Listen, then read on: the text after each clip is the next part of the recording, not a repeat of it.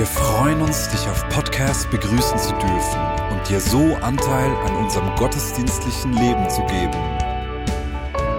Wir danken dir für jede Form des Mittragens. Mit einer Online-Spende auf der Website kannst du die Vision der Vinja Bern finanziell unterstützen.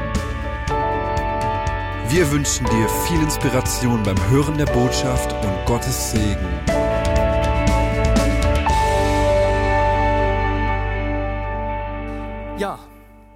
Jetzt kommen wir zu dieser Predigt Sein on the Bus. Ich werde heute, ich muss das Glas wegstellen, sonst habe ich den Schatten auf meinem Papier. Ich werde heute über eine Stelle in Lukas 15 sprechen, ein Text eigentlich aus dem ganzen Kapitel, der mich unglaublich bewegt. Und deswegen, wenn du eine Bibel hier hast, darfst du deine Bibel gerne jetzt schon nach vorne nehmen. Äh, es geht noch einige Minuten, bis wir dann äh, zu diesem Punkt kommen. Wie, wie David gesagt hat, geht es bei dieser Predigt Sign on the Bus darum, Richtung zu gehen. Zu verstehen, in welche Richtung wir uns als Vineyard Bern unterwegs sind.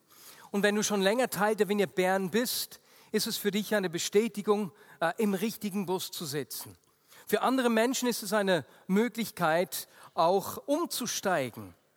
Und wenn du hier bist und bei uns reinschaust in die Vineyard Bern oder als Podcast-Hörer dabei bist, ist es eine Einladung für dich, in diesen Bus einzusteigen und auf diese Reise mitzukommen. Und wenn ich an, an die Richtung denke, die wir nehmen, da, dann gibt es eigentlich jedes Jahr nur eine Richtung, die wir gehen können. Als Nachfolger von Jesus haben wir eine zentrale Berufung und die ist gar nicht kompliziert. Es ist nämlich schon im Wort enthalten. Wir folgen Jesus nach. Genauso wie die Jünger Jesus nachgefolgt sind. Und wir wissen ja heute, dass es gar nichts Außergewöhnliches war, dass ein Rabbi äh, Menschen in die Nachfolge gerufen hat. Das war Teil des hebräischen Bildungssystems. Und der Rabbi war eigentlich nichts anderes als der Lehrmeister und seine Jünger, die Lehrlinge, die eine Aufgabe hatten, ihren Lehrmeister anzuschauen, ihn zu beobachten, zu lernen, wie er spricht, wie er denkt, was er macht und sein Werk zu übernehmen, sein Erbe anzutreten und weiterzuführen. Und so ist unsere Berufung genau die gleiche. Ich will Jesus ähnlicher werden. Ich will immer mehr erkennen, wie Jesus ist, in seinem Denken, in meinem Reden, meinem Fühlen und meinem Handeln, ihm immer ähnlicher werden und sein Werk weiterführen. Und deswegen ist meine erste Einladung an dich heute, und darum wird es in der ganzen Predigt gehen, lasst uns diesem Jesus ähnlicher werden. Lasst uns diesen Jesus in allem, in meinem Alltag, meiner Familie, wie ich meine Ehe pflege, wie ich meinen Mitmenschen umgehe, zum Vorbild nehmen und mir vor Augen führen, Jesus, wie lebst du? Was denkst du? Wie bist du? Und ihn imitieren. Und um Jesus ähnlicher zu werden, müssen wir ihn natürlich beobachten. Wie ist er? Was denkt er? Wie handelt er? Und da hat mich in den letzten Wochen eine Bibelstelle unglaublich berührt. Es ist dieser Text in Lukas 15. Es muss vier Jahre her sein, als Martin Benz und mein Vater gleich zwei Wochenenden nacheinander über die gleiche Stelle gesprochen haben, nämlich über das Gleichnis des verlorenen Sohnes. Und dieser Text hat mich eben so vor vier Wochen unglaublich getroffen. Ich war gerade dabei, mich vorzubereiten, bei unserer Schule Equip äh, das Leben vorzustellen, vorzustellen, weswegen wir unsere Werte pflegen, so wie wir das tun wollen. Und schon nur als ich, und in diesem Zusammenhang habe ich dann eben diesen Text aus Lukas 15 gelesen, und das geschieht mir selten, schon nur als ich die Einleitung, die ersten Verse gelesen habe, bin ich zu Hause in Tränen ausgebrochen. Und während drei Tagen immer wieder, wenn ich an diesen Text gedacht habe, hat es mich überfallen. Und deswegen, es, der Grund, weswegen es mich so berührt hat, ist, dass uns in diesem Text so viel vom Wesen des Vaters entgegenkommt. Und wenn wir ihm ähnlich werden wollen, dann braucht es diese Auseinandersetzung mit ihm, wie er ist. Und deswegen möchte ich heute diese Geschichte noch einmal mit euch anschauen. Und wir lesen äh, Lukas 15 und beginnen beim Vers 1. Jesus war ständig umgeben von Zolleinnehmern und anderen Leuten, die als Sünder galten. Sie wollten ihn alle hören. Die Pharisäer und die Schriftgelehrten waren darüber empört. Dieser Mensch gibt sich mit Sündern ab und ist sogar mit ihnen, sagten sie. Wir halten mal hier inne und versuchen uns die, die Situation vor Augen zu führen. Also da ist Jesus, um den sich eine Menschenmenge sammelt. Unterschiedlichste Menschen sind dabei. Bestimmt Menschen, die geheilt wurden oder deren Onkel oder Tante oder Sohn vor kurzem geheilt wurde und etwas von diesem Jesus sehen möchten, die ganz begeistert sind. Daneben sind kritische Schriftgelehrte und Pharisäer, die sich ärgern, dass er sich mit Sündern umgibt und äh, nur darauf warten, dass Jesus einen Fehler macht, dass sie ihn in eine Ecke drängen können. Und dann sind diese Sünder und die Zöllner da, von dem der Text hier spricht. Und wir wissen, dass Zöllner damals verhasst waren. Es waren Menschen, die mit dem Feind, mit den Römern äh, zusammengearbeitet haben, für sie die Steuern eingezogen haben und das eigene Volk ausgenutzt haben. Zöllner, die galten einfach als Sinnbild von Unehrlichkeit. Man hielt sie für so verlogen, dass sie vor Gericht nicht mal als Zeugen auftreten durften. Diese Menschen stehen auch in dieser Menge. Und der Text sagt auch, dass Sünder dabei waren. Sünder sind nicht einfach Menschen, die einen Fehler gemacht haben, sondern wenn der Text hier von Sündern spricht, waren das Menschen, die aus der Gemeinschaft ausgeschlossen waren, die nicht mehr ähm, in die Synagoge gehen durften, weil sie einen gravierenden Übertritt des Gesetzes gemacht haben. Also Menschen, die ausgestoßen waren. Menschen, mit denen ein Jude keine Gemeinschaft haben durfte. Und diese Menschen sind eben auch hier um Jesus herum. Und so steht da eine Menge, die die Zöllner verärgert. Und ich, ich stelle mir vor, wie Zöllner und äh, die, habe ich gesagt, Zöllner verärgert. Entschuldigung, die Schriftgelehrten verärgert. Und ich stelle mir vor, wie die Sünder, die Zöllner da standen und sich gefragt haben, wie reagiert Jesus jetzt auf diesen Druck, der da kommt? Wird er uns auch abstoßen? Wird er sich auch von uns zurückziehen? Und da lag eine gewisse Spannung im Raum. Und dann schreibt Lukas, und das, hat, das war das Erste, was mich so getroffen hat, dass Jesus ständig von diesen Menschen umgeben war. Und dieses Wort für ständig umgeben ist der gleiche Begriff, den Lukas sonst verwendet, wenn er beschreibt, dass das Reich Gottes nahe herbeigekommen ist. Und das hat mich getroffen. Wenn wir an das Reich Gottes denken, das nahe herbeigekommen ist, denken wir an seine Gegenwart. Wir denken an Dinge, die wir mit Gott erleben, Anbetungszeiten, in denen wir seine Liebe spüren, vielleicht Heilungen und so. Aber seine Gegenwart erscheint uns hier auf eine ganz andere Art und Weise. Sie erscheint uns darin, dass diese Menschen mit ihrer Zerbrochenheit und mit ihrer Not Platz hatten bei ihm, dass diese Menschen seine Nähe gesucht haben und es heißt hier sogar, dass Jesus sie erwartet hat, dass er Gemeinschaft mit ihnen pflegte, dass er mit ihnen aß. Und dieses Wort für Essen, das hier benutzt wird, wird nur dreimal verwendet. Es ist nicht einfach ein normales Verpflegen, sondern impliziert Gemeinschaft. Also dieser Jesus hatte Gemeinschaft mit diesen zerbrochenen Menschen. Und wenn ich von dieser Seite her an seine Gegenwart denke, dann begeistert es mich weil es gibt auch dir und mir Hoffnung, dass am Ort unserer Zerbrochenheit, am Ort unserer Fragen, am Ort deiner und meiner Zweifel, in unserer Not, er Platz hat für mich. Aber die Frage ist natürlich, wie jetzt Jesus hier in dieser Situation reagiert hat. Ah, genau etwas wollte ich noch sagen. Wenn du und ich, wenn wir Jesus ähnlicher werden wollen, weißt du, was das heißt? Jesus, ich will dir ähnlicher werden. Ich will auch Raum in meinem Leben haben für Menschen in ihrer Zerbrochenheit. Auch Menschen, die mit dir nichts am Hut haben. Ich will Raum schaffen in meinem Leben für Menschen. Das war die Ausgangslage.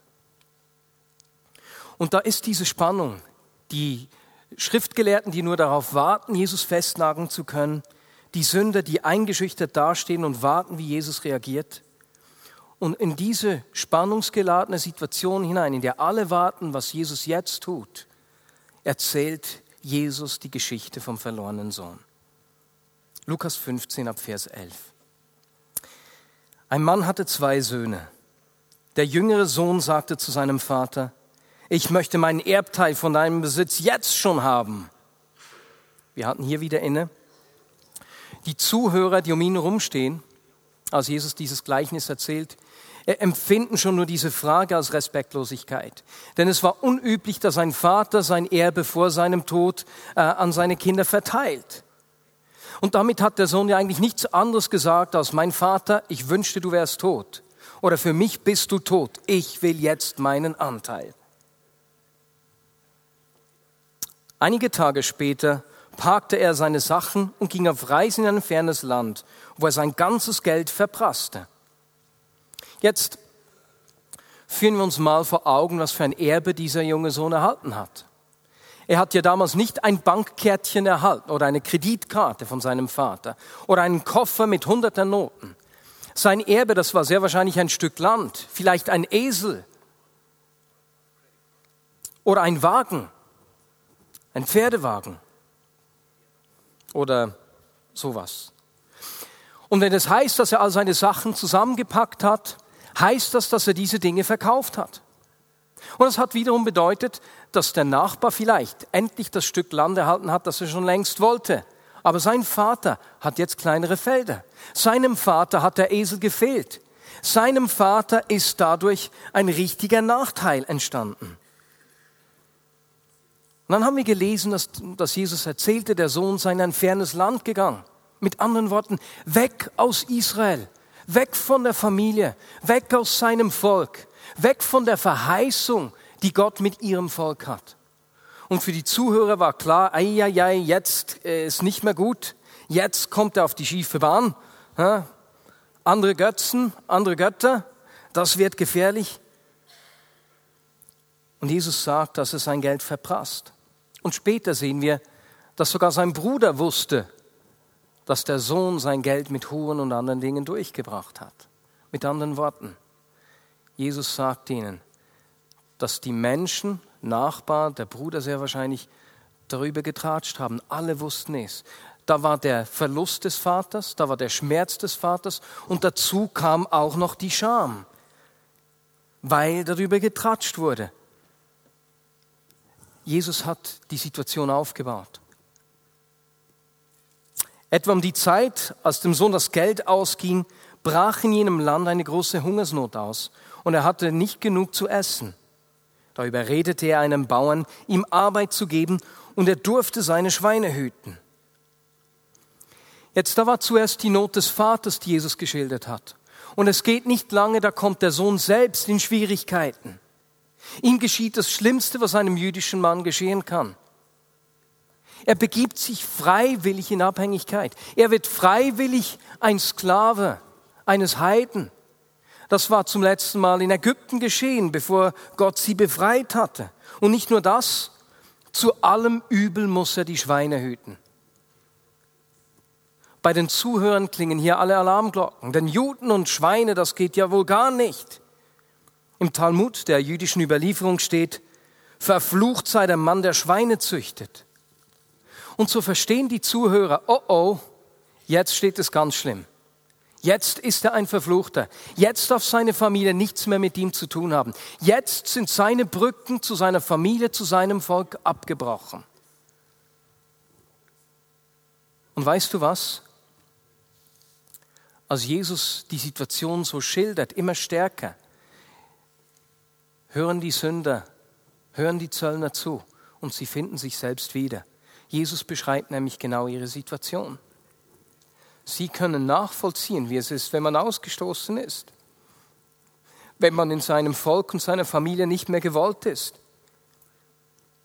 Und die Frage ist, wie geht Jesus jetzt weiter? Wie löst er die Situation auf? Und hier kommt der Wendepunkt der Geschichte. Vers 17. Schließlich überlegte er sich und sagte sich, daheim haben die Tagelöhner mehr als genug zu essen und ich sterbe hier vor Hunger. Ich will zu meinem Vater nach Hause gehen und sagen, Vater, ich habe gesündigt gegen den Himmel und auch gegen dich. Und ich bin es nicht mehr wert, dein Sohn zu heißen. Bitte stell mich als einen deiner Tagelöhner ein. Jesus fährt weiter, es kommt der Wendepunkt und auf einmal sieht der Sohn sein Unrecht ein. Auf einmal wird ihm klar, was er seinem Vater angetan hat. Ja, aber was führt ihn dazu? Weswegen tut er Buße und kehrt um? Es ist nicht, dass er irgendwie gut nachgedacht hat und zum Schluss gekommen ist, das wäre wohl vielleicht besser. Nein, er hat auch keine Moralpredigt erhalten. Wir lesen, dass er daran dachte, wie gut es die Menschen im Haus seines Vaters haben. Er hat sich daran erinnert, wie gut sein Vater ist. Er hat erkannt, wie gut sein Vater ist und die Güte des Vaters hat Umkehr bewirkt. Und weißt du, das ist auch in unserem Leben so. Dort, wo wir Erneuerung erfahren, beginnt es damit, dass wir erkennen, wie gut der Vater im Himmel mit uns ist. Diese Erkenntnis der Güte ist etwas so unglaublich Zentrales. Ich sehe doch, wie viele Menschen im Kampf, im Alltag mit sich selbst zweifeln, fragen, ob Gott hier ist. Wenn du erkennst in der Notsituation, in der Herausforderung, die vielleicht du hier drin steckst, wie gut er ist, wie gut seine Lösung für deine Situation ist, kommt der Schlüssel rein, der dir eine Wende in deine Lebenssituation bringen kann. Und ab hier beschreibt Jesus in diesem Gleichnis den Zuhörern das Wesen des Vaters. So kehrte der Sohn zu seinem Vater nach Hause zurück. Er war noch weit entfernt, als sein Vater ihn kommen sah. Ja, Wann siehst du jemand aus der Ferne kommen? Wenn du da stehst und wartest. Meine Tochter hat die Gewohnheit, wenn wir Gäste kriegen, schon so eine 20 Minuten, manchmal eine halbe Stunde zuvor zu fragen, kommen Sie bald, kann ich jetzt zum Fenster stehen gehen? Und dann steht sie da am Fenster und wartet, bis die Leute kommen. Und das kann manchmal ganz schön lange dauern. Wenn wir sehen, dass der Vater seinen Sohn schon von weitem gesehen hat, sagt Jesus hier, dass der Vater sehnsüchtig wartet, Ausschau hält, wahrscheinlich seit Wochen oder Monaten. Und als er seinen Sohn in der Ferne sieht, rennt er los. Er setzt sich in Bewegung. Dabei weiß er noch nicht einmal, aus welchem Beweggrund der Sohn nach Hause kommt. Seine Leidenschaft nach seinem Sohn, diese Szenen ist so groß, dass er losrennt ihm entgegen. Es könnte ja auch sein, dass der Sohn nur nach Hause kommt, um nach, nach mehr Geld zu fragen. Aber nein. Dann lesen wir weiter. Voller Liebe und Mitleid lief er seinem Sohn entgegen, schloss ihn in die Arme und küsste ihn. Aus diesem kurzen Satz können wir ganz viel entnehmen. Da ist diese Leidenschaft des Vaters, der auf seinen Sohn zugeht. Und wir wissen aus der Altertumsforschung, dass es für einen älteren Mann in dieser Zeit ungewöhnlich war, zu rennen. Auch wenn er noch so in Eile war, war es unter seine Würde zu rennen. Und weißt du, was uns das hier sagt? Seine Würde war ihm egal. Zu groß war die Liebe und Leidenschaft nach seinem Sohn. Das Zweite, dieser Sohn, der zurückkommt, der hat ja nicht eine Nacht im Hotel verbracht, sich geduscht, gut gewaschen, neue Kleider angezogen. Nee, der hatte nichts mehr, kommt von den Schweinen. Der stinkt noch, ihm kleben noch so Stückchen an den Gewändern. Aber dem Vater ist es egal, wie sehr sein Sohn stinkt. Er rennt auf ihn zu, nimmt ihn in die Arme. Und indem er ihn so umarmt, verhindert er, dass der Sohn vor ihm auf die Knie fällt und sich demütigt. Und auch dieser Kuss, von dem wir gelesen haben, ist außergewöhnlich. Denn ein Sklave musste seinem Herrn die Füße küssen. Und auch ein Kuss auf die Hand war ein Zeichen der Untergebenheit. Aber ein Kuss auf die Wange gibt man nur jemandem, der dir gleichgestellt ist. Und als der Vater so seinen Sohn umarmt, ihn auf die Wange küsst, gibt er ihm damit unglaublichen Wert, ohne ein Wort zu verlieren. Und das wussten die Zuhörer und waren bewegt. Und dann will der Sohn beginnen, will, seine vorbereitete Rede halten. Hey Vater, äh, es tut mir leid, was ich dir angetan habe und so, aber er kann nicht mal ausreden. Der Vater unterbricht ihn. Er kommt nicht mal dazu zu sagen, ich bin es nicht wert, dein Sohn zu sein, darf ich wenigstens sein Tagelöhner sein. Nein, sein Vater ist so in Freude, dass er ihn unterbricht und fröhlich zu seinen Dienern sagt, schnell, bringt die besten Kleider im Haus und zieht sie ihm an, holt einen Ring für seinen Finger und Sandalen für seine Füße.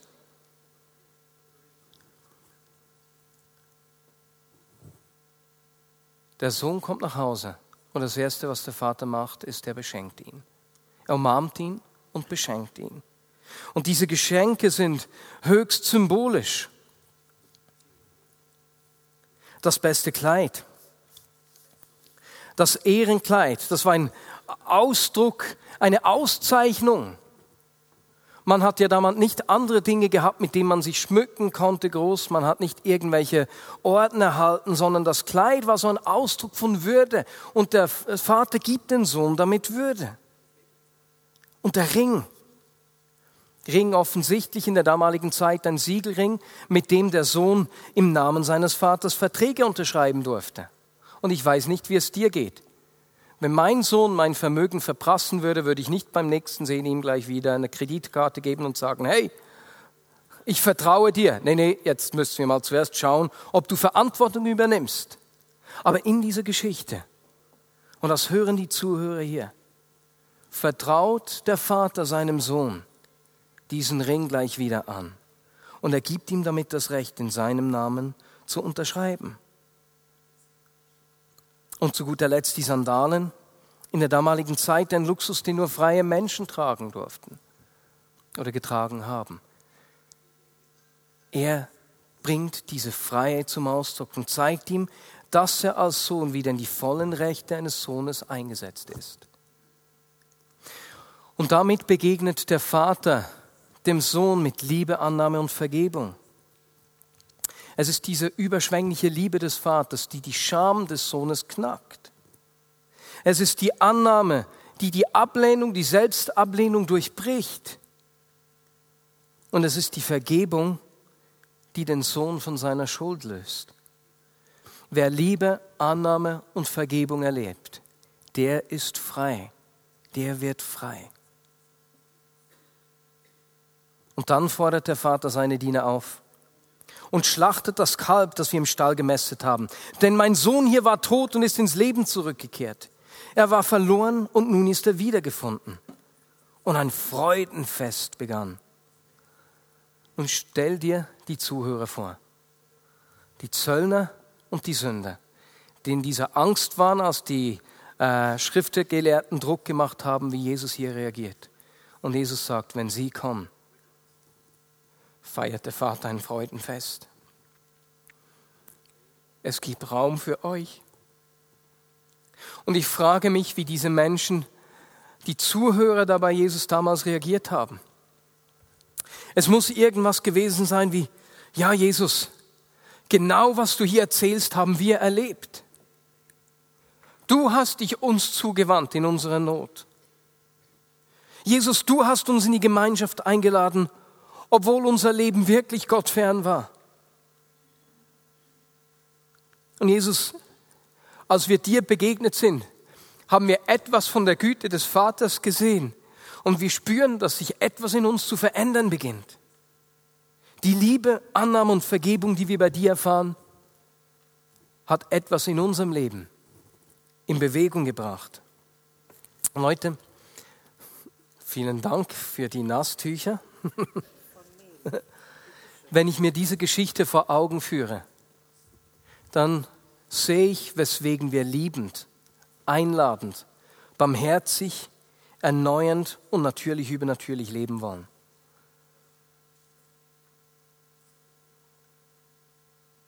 Denn wenn wir diesen Lebensstil zeigen, machen wir das Wesen des Vaters sichtbar.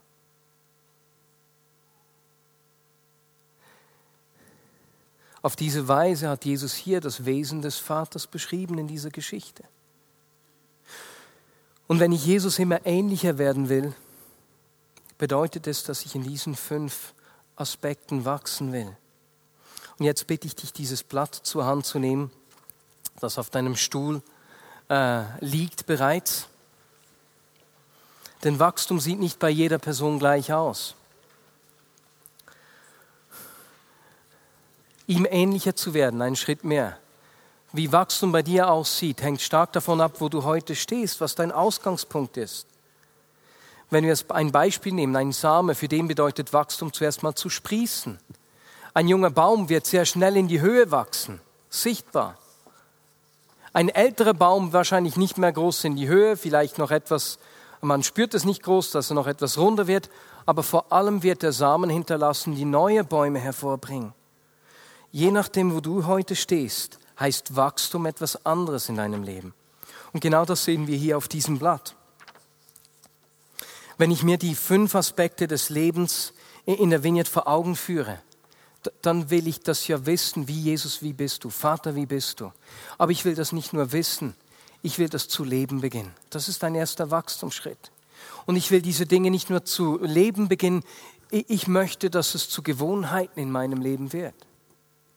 Und wenn diese Dinge Gewohnheiten sind in meinem Leben, kann ich immer noch weiter wachsen, indem ich nämlich andere Menschen befähige, diesen Lebensstil zu pflegen. Und ich wünsche mir, dass ich noch mit meinem letzten Atemzug diesen Jesus anschaue, Neues über ihn lerne und ihm immer noch ähnlicher werde. Ich will Jesus ähnlicher werden. Und so bitte ich dich, dieses Blatt mit nach Hause zu nehmen und dir einfach für dich selbst mal Gedanken zu machen, wo du stehst. Und das wird dir helfen, auch zu sehen, wo, wo, wo du Wachstumspotenzial in deinem Leben siehst. Wir haben das in der Retrette des Bereichsleitungsteams gemacht und haben dabei festgestellt, dass die Selbstbeurteilung bei uns Schweizern immer deutlich schlechter ausfällt, als wenn andere über uns sprechen. Aus diesem Grund mach das doch zuerst für dich selbst und dann schau es mit jemandem an, der dir nahe steht. Das kann dein Ehepartner, deine Ehepartnerin sein. Das kann deine WG sein. Das kann deine Kleingruppe sein, deine Community oder sonst Menschen, die dir nahestehen. Und das Ganze gibt dir wirklich Orientierung, wo äh, du Jesus ähnlicher werden könntest. Und gleichzeitig wollen wir als Gemeinde, als Vineyard Bern im nächsten Jahr einen ganz spezifischen Fokus legen. Und er kommt auch aus diesem Text Lukas 15 raus. Wenn wir uns vor Augen führen, wie, wie, wie diese Menschen sich am Anfang um Jesus gesammelt haben und wie Lukas sagt, dass diese zerbrochenen Menschen Raum hatten, dass sie nahe herbeigekommen sind und am Ende, wie der Vater ein Freudenfest feiert, dann haben wir gemerkt, hier wollen wir in diesem Jahr Raum schenken. Wir wollen darin wachsen, Jesus zu den Menschen zu bringen. Und wenn wir die Geschichte gelesen haben, sehen wir, dass dieses Raumschaffen für Menschen, die ihm ferne sind, alle diese fünf Punkte immer wieder tangiert. Meine Barmherzigkeit, Liebe, Annahme und Vergebung, genauso wie das Erkennen, wo Veränderung und Erneuerung geschehen muss. Wenn wir in unserem Leben als Vineyard Bern im nächsten Jahr einen Schwerpunkt setzen wollen, dass wir unser Leben für Menschen öffnen, die ihm noch ferne sind, dann fängt es am gleichen Ort an wie hier bei Jesus. Es beginnt mit Beziehung. Es beginnt damit, dass du dein Leben öffnest für andere Menschen. Und das ist nicht mal so schwierig. Was schwierig ist daran, ist, das haben wir auch im Gespräch in der Retrette gemerkt, in der Klausur, wie man Deutsch sagen würde, es ist die Zeit. Menschen Raum zu geben in mein Leben, das braucht Zeit. Und Zeit für Menschen um uns herum haben wir nur, wenn wir dem Priorität geben. Und deswegen sagen wir, wir wollen dem aus Vineyard Bern Priorität geben in diesem kommenden Jahr. Und, wenn wir diese Beziehungen pflegen zu Menschen, die ihm noch ferne sind, dann pflegen wir die Beziehung nicht, dass sie sich bekehren. Menschen sind kein Projekt. Aber spannend ist, dass Freundschaften und Beziehungen etwas auslösen. Ich habe in diesem Jahr mit verschiedenen Personen äh, Kontakt gehabt, die Jesus kennengelernt haben. Und beinahe alle von ihnen haben zu Jesus gefunden, weil jemand sich für sie interessiert hat, ihnen Anteil im Leben gegeben hat und ihnen schlussendlich Jesus vorgestellt hat. 85 Prozent der Menschen, die zum Glauben kommen, finden durch Freunde zu Jesus. Was heißt dieser Fokus 2018 für mich ganz persönlich? Erstens, ich hatte ja schon ein bisschen Vorlaufzeit, ne? einige Monate. Was ich gemacht habe, ich habe mir überlegt, wer sind die Menschen, die Gott in mein Leben gestellt hat, die ihn noch nicht kennen oder ihn äh, am Kennenlernen sind. Und ich habe drei, vier Namen, ähm, sind mir eingefallen und diesen Menschen öffne ich mein Leben. Ist nicht mehr und nicht weniger. Ich gebe ihnen Zeit. Aber ich lade sie beispielsweise auch in den Weihnachtsbrunch ein.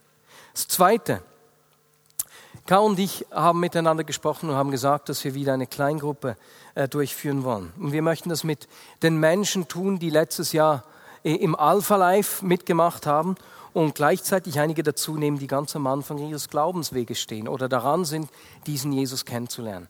Und ich habe das schon mit einigen Leuten aus dem Alpha Life geteilt. Ich habe ihnen das gesagt. Weißt du, was das heißt? Ich, ich kann nicht mehr schlafen. Ich habe das weiter erzählt. Und das gibt mir die Möglichkeit, Rechenschaft abzulegen. Und Rechenschaft abzulegen ist nämlich da ein ganz wichtiger Punkt. Das ist das Dritte. Wir haben als Leitungsteam gesagt, dass wir einander regelmäßig Rechenschaft ablegen wollen, wie wir das persönlich legen. In diesem Jahr hat ja die Community in Düdingen einen Glaubenskurs durchgeführt. Und ich kann mich erinnern, als David erzählt hat, wie sie miteinander abgemacht haben, dass jeder jemanden an diesen Glaubenskurs mitbringt. Und diese Verbindlichkeit und die Rechenschaft, die sie einander gegenseitig abgelegt haben, war ein Schlüssel. Und wir haben uns gesagt, dass wir diesen Fokus 2018, dass wir dich in diesem Schwerpunkt, in diesem kommenden Jahr unterstützen wollen. Und wir machen das einerseits durch Events, mit denen wir dir helfen wollen, dich auszurüsten für deinen Alltag.